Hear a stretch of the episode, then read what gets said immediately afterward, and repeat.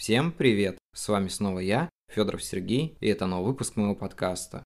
Прошло две недели, с момента записи последнего выпуска я очень по вам соскучился, мы так давно не общались, я так давно ничего вам не вещал, и я с новыми силами готов вам что-то рассказывать, давать какую-то интересную информацию и просто делиться с вами опытом. Но перед тем, как начать, я по традиции попрошу вас подписаться на мой подкаст, поставить лайки, мне будет очень приятно, и, конечно же, я не собираюсь тянуть, и мы начнем тему под названием «Как выйти из творческого кризиса». На самом деле, самый лучший способ выхода из этого кризиса – это туда не входить. Но, по сути, это неизбежно, потому что все мы перегораем, происходят какие-то трудности, в основном это влияют какие-то жизненные моменты, которые мешают нам в дальнейшем что-то делать, мы впадаем в уныние, в депрессию, и, наверное, самое страшное для меня – это то, что это все в дальнейшем превращается какое-то бессилие, которое может длиться там год или два и того больше.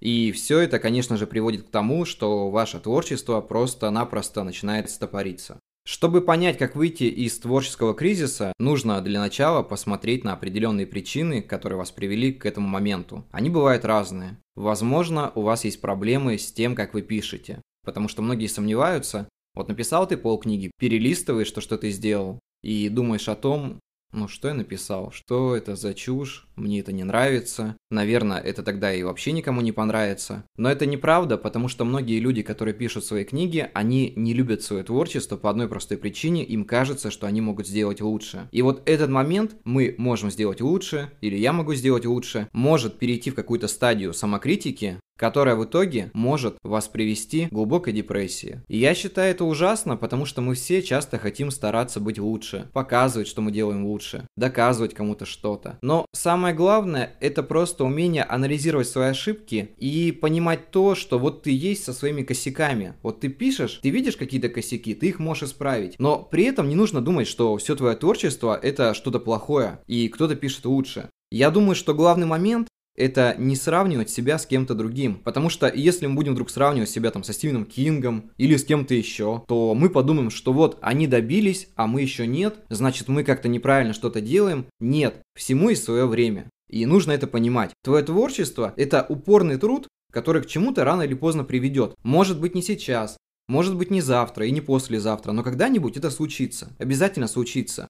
И главное верить в себя. Понимаете, когда мы занимаемся самокритикой, причем таким грубым способом, что наше творчество просто-напросто останавливается, это какое-то неуважение, наверное, к себе. Потому что ты родился таким, какой ты есть. У тебя есть там руки-ноги, у кого-то их нету, допустим. Но при этом ты должен принимать себя априори такой, какой ты есть. И вот ты пишешь, тебе это нравится, у тебя есть стиль. И не надо себя с кем-то сравнивать, искать какие-то моменты того, что кто-то лучше тебя. Потому что твой стиль, он неповторимый. И это ведь очень круто, что ты пишешь так, как не пишут другие. И, наверное, не совсем важно, пишешь ты лучше или хуже. Главное то, что ты делаешь так, как умеешь. У тебя есть тяга к тому, чтобы научиться чему-то новому. Многие близкие люди могут сказать, что вот зачем ты этим занимаешься, это же ни к чему не приводит. Ты не можешь на этом заработать много денег. Суть-то не в том, чтобы зарабатывать. Зарабатывать можно разными способами. И творчеством в том числе. Но лично для меня самая главная цель творчества в том, чтобы принести миру что-то новое. Чтобы показать людям, что есть какой-то другой взгляд на жизнь. Есть какой-то взгляд на творчество. Быть может, это будет даже вклад в российскую литературу, которой сейчас довольно мало, нормальной мало. Сейчас все пишут под копирку, и часто это происходит. Такие моменты, когда ты смотришь и думаешь, что я уже читал подобную книгу где-то я это уже видел. И вот в эти моменты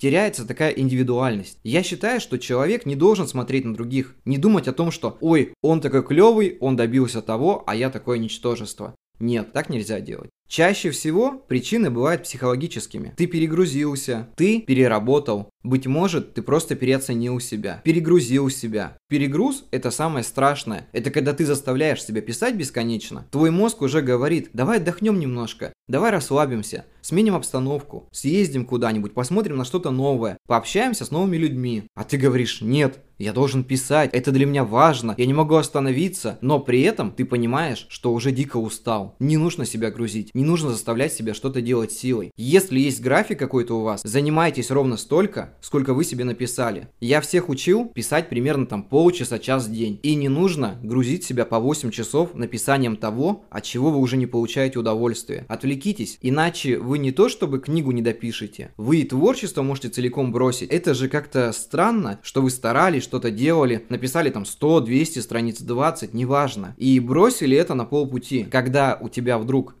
начинается творческий кризис, ты себя поддерживаешь мыслью о том, что вот я сейчас отдохну, недельку, 2-3 месяц, но потом я все-таки вернусь и доделаю это до конца. Нужно эту мысль держать у себя в голове. Я когда-то давно читал советы о том, что если ты не можешь писать, то тебе нужно через силу себя заставлять это делать, прям просто башкой об стол биться. Я считаю, что это насилие над собой. Не нужно себя насиловать, потому что ты можешь перегореть так, что потом вообще ничего получаться не будет. Конечно, если у тебя есть уже талант, который ты за это время в себе выработал, потому что я лично не считаю то, что человек рождается с талантом он его разрабатывает. Даже если какие-то зачатки есть, мы должны их развивать. Ты не сможешь добиться чего-то, если ты не будешь развиваться. А развиваться в нашей жизни это очень важно. Без этого жизнь идет просто по наклонной. Ты в любом случае делаешь что-то новое, учишься чему-то, даже когда вы ходите на работу, где бы вы ни работали, вы получаете тот или иной опыт. Вот, к примеру, вы пришли с одним опытом и начали после этого усовершенствоваться, узнавать что-то новое. Это же развитие как-никак. На самом деле, быть всегда сильным не получается. Понимаете? И сам творческий кризис – это тому пример. Но это не такая слабость, после которой себя нужно жалеть и говорить какой то бедный и несчастный. Это все как испытание. Оно нам дано, чтобы мы через него прошли. И в дальнейшем вернулись в своей обычной творческой жизни. Быть может, даже сделали что-то новое. Пересмотрели свое творчество, книги, может быть, как-то усовершенствовали, написали что-то интересное и так далее. Главное не опускать руки. И если у вас случился творческий кризис, вы должны пережить его с достоинством. И это самое важное. Я думаю, что я так много наговорил сегодня для первого раза, и я думаю, что на этом будем заканчивать. Но перед тем, как я с вами попрощаюсь, я хочу сказать, что у вас все получится. Если вы сейчас находитесь в творческом кризисе, помните о том, что луч, который прольется в свет вашего бессилия, изменит все. Главное дождаться этого момента и не опускать руки. Ищите вдохновение во всем, и тогда у вас все получится. Спасибо всем, у меня все. До следующей недели, увидимся и всем пока.